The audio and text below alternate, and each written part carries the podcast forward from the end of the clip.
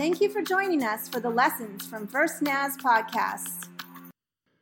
Romans uh, is a book that Pastor Paul has begun to lead us through, and this morning I want to work work us through a few verses that are in Romans chapter five. Romans chapter 5, and I'll be reading uh, verses 1 through 11. We, we probably won't get to all of them, but uh, Romans 5, beginning with verse 1, reads this way Therefore, since we have been made, made right in God's sight by faith, we have peace with God because of what Jesus Christ our Lord has done for us. Because of our faith, Christ has brought us into this place of undeserved privilege where we now stand, and we confidently and joyfully look forward to sharing God's glory. We can rejoice too when we run into problems and trials, for we know that they help us develop endurance, and endurance develops strength of character, and character strengthens our confident hope of salvation. And this hope will not lead to disappointment, for we know how dearly God loves us because he has given us the Holy Spirit to fill our hearts with his love. When we were utterly helpless, Christ came at just the right time and died for us sinners. Now, most people would not be willing to die for an upright person, though someone might perhaps be willing to die for a person who is especially good. But God showed his great love for us by sending Christ to die for us while we were still sinners. And since we have been made right in God's sight by the blood of Christ, he will certainly save us from God's condemnation. For since our friendship with God was restored by the death of his Son while we were still his enemies, we will certainly be saved through the life of his Son. So now we can rejoice in our wonderful new relationship with God because our Lord Jesus Christ has made us friends of God. Don't you like those words, friends of God? And the meaning that is wrapped up in, in all of those? Let's pray. Heavenly Father, in these moments ahead, I pray that you would take the words of Scripture that we have been blessed with and I pray that, that uh, as I share with our folk today, that that unique message from you that you have for each one here will come through in sharp focus, and people will hear the voice of their loving Heavenly Father speaking to them today. I pray in these minutes ahead, Lord, you will use these words for your glory and we give you thanks for what you're going to do. In your name we pray. Amen. I think that we find some of the most powerful and comforting truths in the Bible uh, in these words of Scripture that, that we just read this morning. The Apostle Paul, in his writing to the church at Rome, uh, he, thus far, he's been going through these first four chapters in the letter dealing with the matter of justification. Justification, the process by which we acknowledge and repent of our sins and ask Christ to come into our hearts. The process wherein we're made right with God. Now, Paul begins to make comments regarding the benefits that result from the faith that we have placed in our Heavenly Father, in God. I suppose we all wonder about the matter of benefits at, at various times in our lives. Uh, if we're considering a new place of employment or a new position working elsewhere, uh, we're going to wonder about the benefits that may, may go with that position, that may go with that job. If we're considering a move to a new home, we're going to wonder what kind of benefits there will be for us that would, would be better than where we're at right now. If we're considering an insurance policy, we wonder about the benefits. We want to know what they are uh, when they come into, into focus, when they come into effect when, uh, when we could use them. Advertisers are blasting away at us all the time regarding the multitude of benefits they attempt to convince, uh, convince us are associated with whatever product or service it is that, that they're selling. They hope to convince you and me that the benefits make all the difference, and uh, we'll want whatever it is that they have to offer.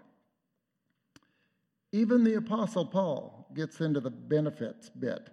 And uh, this whole matter of, of benefits that result from faith that we have placed in God uh, come into focus as he gives us these words that we read a few moments ago. We simply don't have the time, in fact, today to go through uh, all of the benefits, but we're going to touch on several that are commented on uh, particularly in the first few verses in Romans 5.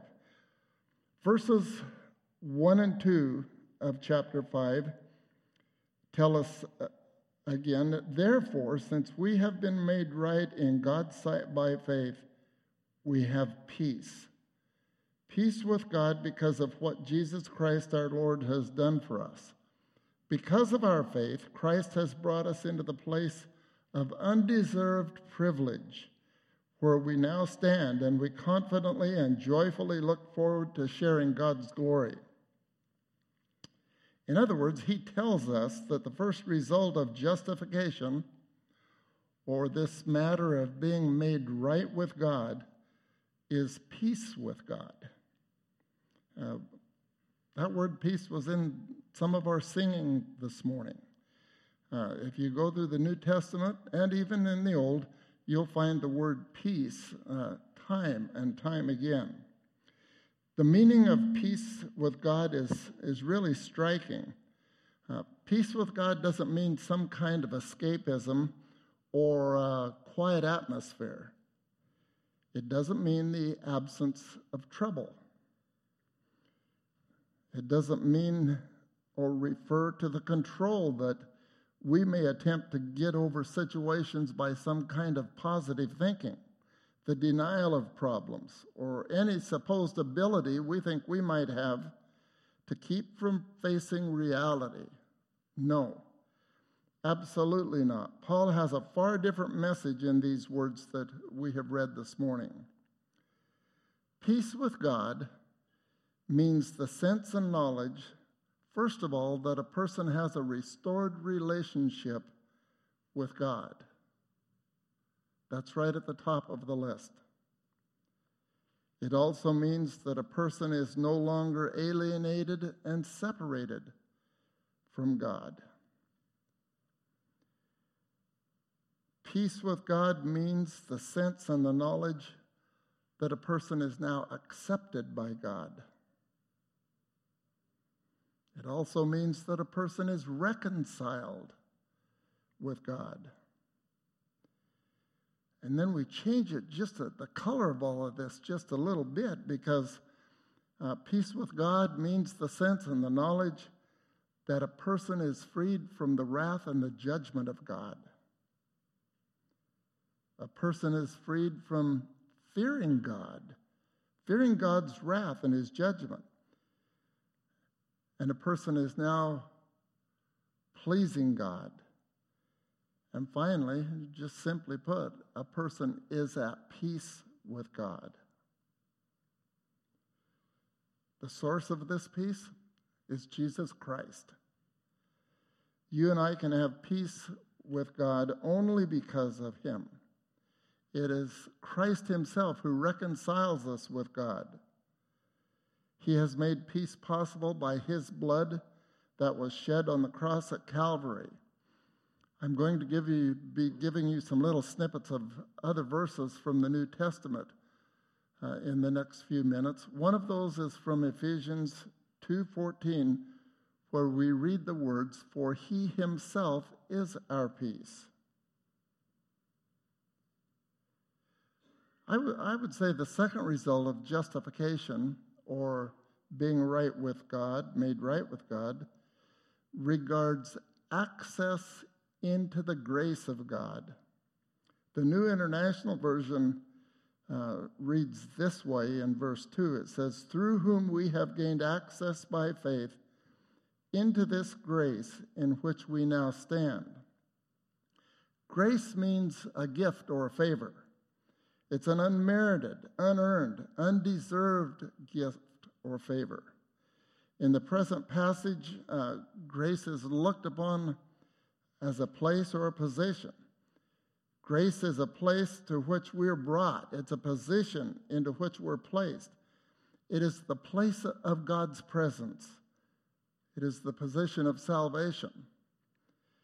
And if we were to just simply make a list of, of uh, things that, uh, or things that happen when a person is justified or made right with God, the person who, who has given their lives to Him, who is right with God, first stands in God's presence. We don't have to be afar off and looking at God from a distance. Uh, he's right here with us this morning. He's right next to you in your pew where you're seated. He's present here. A person who is right with God stands before God saved. Your sins have been forgiven. You know him personally. A person who's right with God stands in the favor of God, stands in the privileges of God. And finally, we could say they stand in the promises of God. And Scripture is filled with those promises. We were told in those verses that we read that it is through Christ that we have access into this grace. And the word access means to bring to, to move to, to introduce, or to present. And the thought is, is uh, that of being in a royal court and being presented to and introduced to the King of Kings.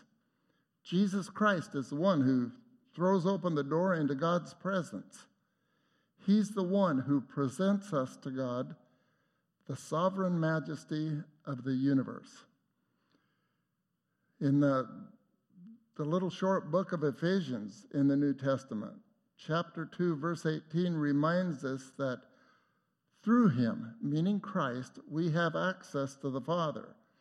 In 1 Peter, we read in chapter 3, verse 18, For Christ died for sins once for all, the righteous for the unrighteous, to bring you to God. One of the things that comes to mind, and I was reminded of this week in preparing this message, is that uh, we stand in God's grace. In His presence, we stand. We're not bowed down, we're not intimidated, we're not stricken with fear, we're not humiliated. Christ has made us right with God. He's removed our guilt and shame, and He's given us great confidence before God. And therefore, we can take a stand of honor and dignity before Him, standing in the perfect righteousness or rightness of the Lord Jesus. At the same time, we're not sitting or or lying down, but we're standing. And this, this kind of pictures our service and labor for God. We're brought, we're brought into His presence for the purpose of service. And therefore, there's no time for sitting and lying around. We stand before Him justified, right with God. But I would say that we stand, yes, but we stand waiting to receive our orders from Him. 1 Corinthians chapter 15, verse 58 tells us, Therefore, my dear brothers, stand firm.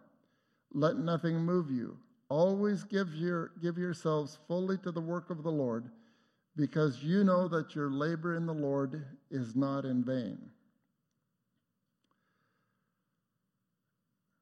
Another result of justification or being right with God that you and I experience is simply a little four letter word with tremendous meaning, and it's the word hope. Hope. When, when Scripture speaks of the Christian's hope, uh, it doesn't mean the same thing that it would for a non Christian in the world today. The hope of the world is a desire or a want. The world hopes, it wants, desires that something will happen. But that's not the hope of the believer in Jesus Christ. The hope of the believer is what we might call a surety. It is perfect assurance, confidence, and knowledge. How can hope be so absolute, so assured? Well, for one thing, it's an inward possession. It's in, in our hearts and souls. The Christian's hope is based upon the presence of God's Spirit who dwells within us.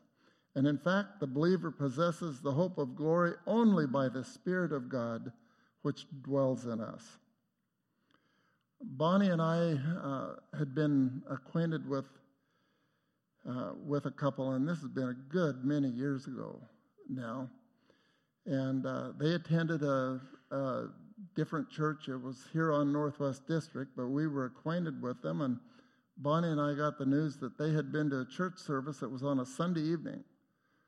Uh, so you know it was years ago when churches had regular Sunday evening services. And uh, they were at a Sunday evening service, and at the close of the service, the couple was visiting in the foyer of the church and again, it wasn't here, not in this church, it was a different one. Visiting with the pastor and his wife, and, and the, the two ladies kind of walked away a few steps, and the pastor and this man were talking and visiting, and their conversation ended, and, and uh, the pastor turned around and started to walk away, and the man dropped to the floor. And uh, he was unconscious they called for the ambulance, and in a short time, the MTs were there and began working on him, but uh, he had died of a massive heart attack. He never regained consciousness. And several months later, Bonnie and I were uh, at, our, uh, at our Northwest District Assembly, and uh, we visited with this lady. And uh, during our visit, she shared how even while the paramedics were working on her husband there in the church foyer, she found herself being filled with an, in her words, a deep sense of peace that God was giving her. She said that peace has, had never left her in the intervening months since that had happened, and she had lost her husband the peace had never gone. Oh, she misses her husband terribly, and she was experiencing uh, grief and dealing with the loss as anyone would, but she said she continued to experience the peace of a loving God, a loving Heavenly Father, the only one that can bestow such peace upon us.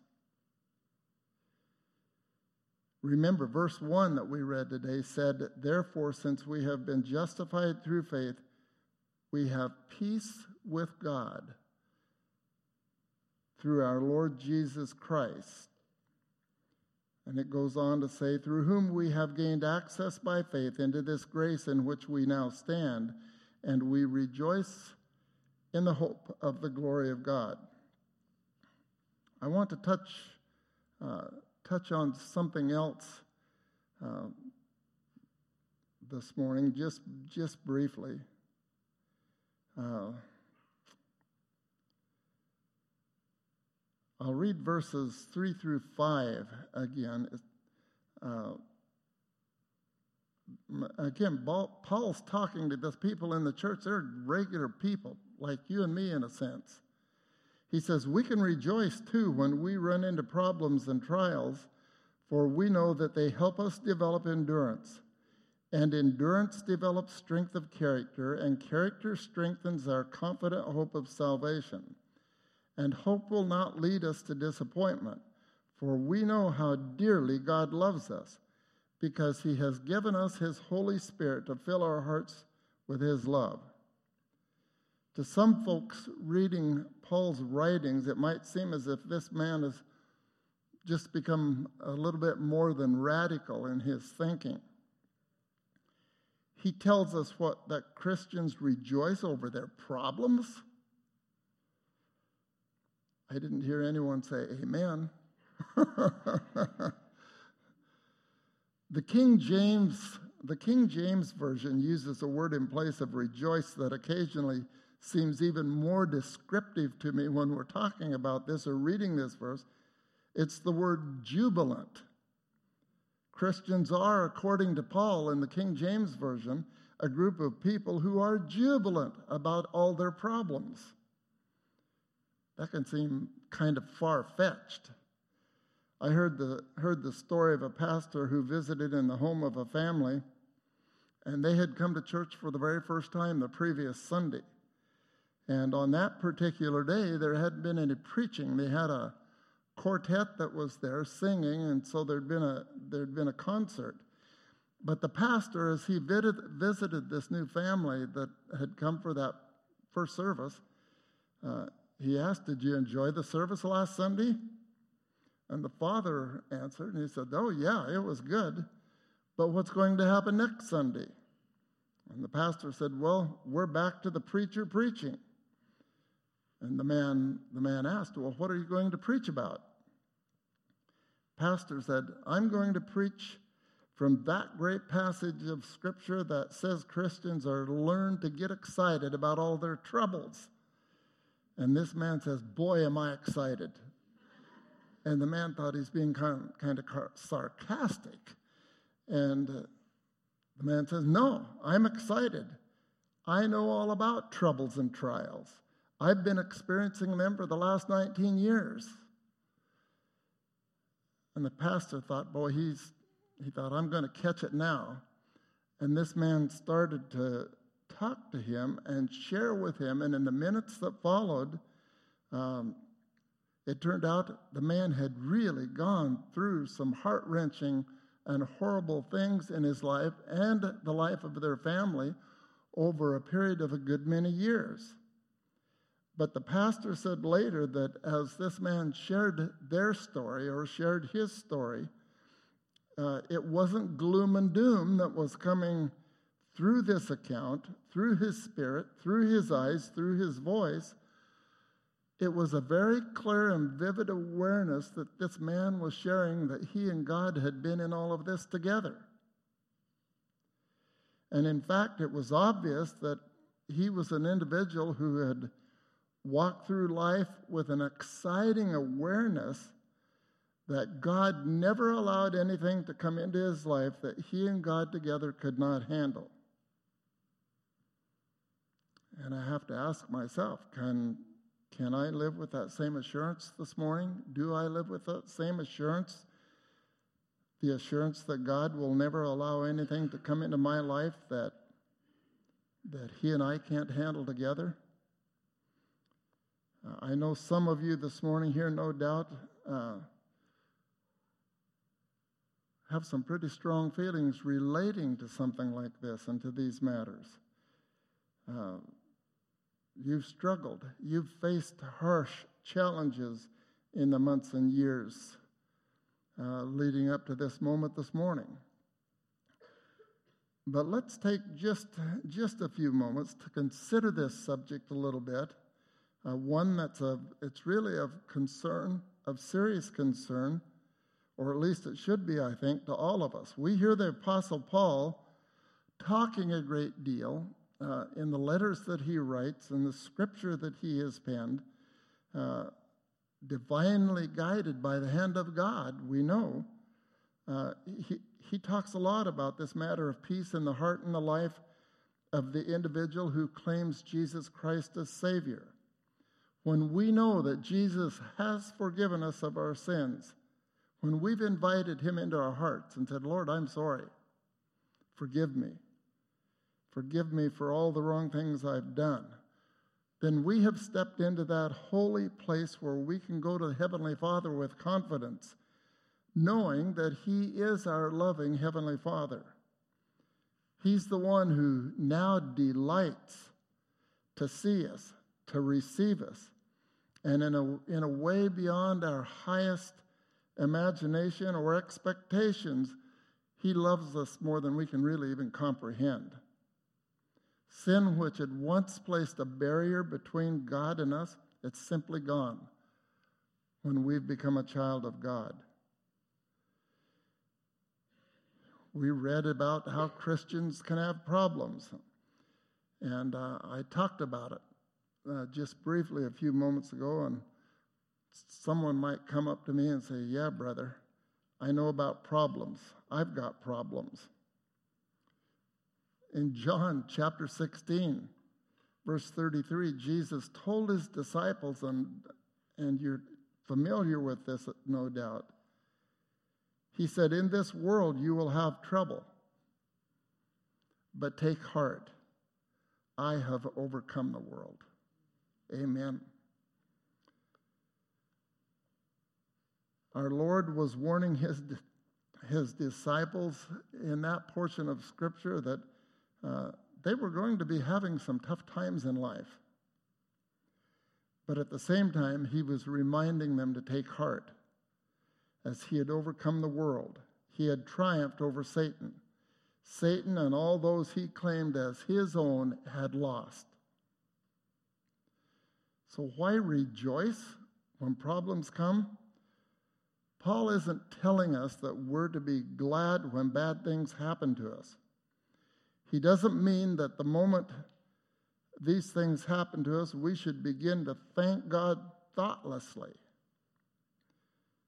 When a Christian becomes ill or when things go wrong with him or her, uh, they aren't expected to enjoy those things.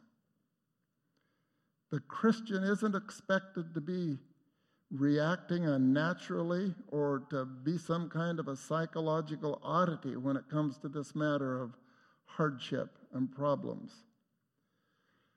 But trials and tribulations tend to drive us back to God. God uses these tough times to work at perfecting us. And in fact, it's during times of struggle that we can become aware that God is so concerned for us and about us that He's perfecting us. He wants to bring us to that perfect image of His own dearly beloved Son by driving us back to the Lord Jesus Christ, by showing God's love to us, by giving us fresh experiences of God's strength and grace and power. And grace and power that's just sufficient for every trial and every need. It's through the difficult times in life that we become more certain of God's love for us than at any other time, and therefore we can truly, sincerely thank God for them. The writer of Psalms 119, uh, in verse 71, wrote these words It was good for me to be afflicted. In other words, I'm better than I was. I'm more certain of God. I'm more certain that I'm his child. I'm more certain of his love. I am more certain of the love of the Lord Jesus Christ.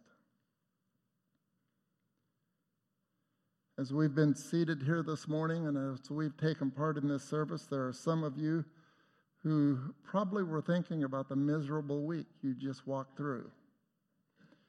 Uh, you may have experienced some challenges that would not have been of your choosing.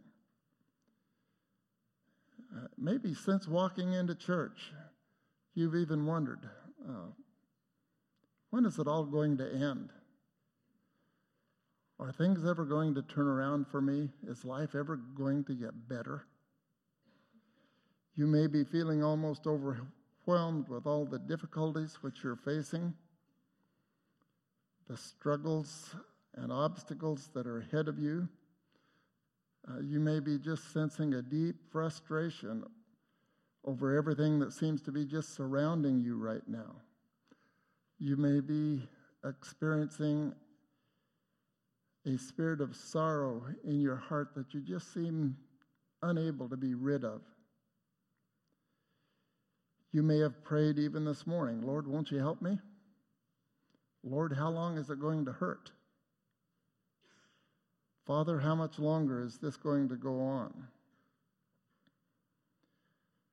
I wonder if God isn't wanting you to hear the message this morning, something like this My child, my child. Do you know, do you really know how much I love you? Even amid, amidst your loss, the hurt, the pain, the discomfort, the challenges, all that's gone wrong. Do you still know how much I love you? Because I love you, you can experience real peace, godly peace. You can experience the peace knowing that you're mine, you're my child. I believe that God is telling us or reminding us this morning uh, that He's always with us. He will never, ever leave us or forsake us. You'll have problems. We'll have problems. But we'll make it through with the peace of God and the hope that He gives us. Would you stand with me, please?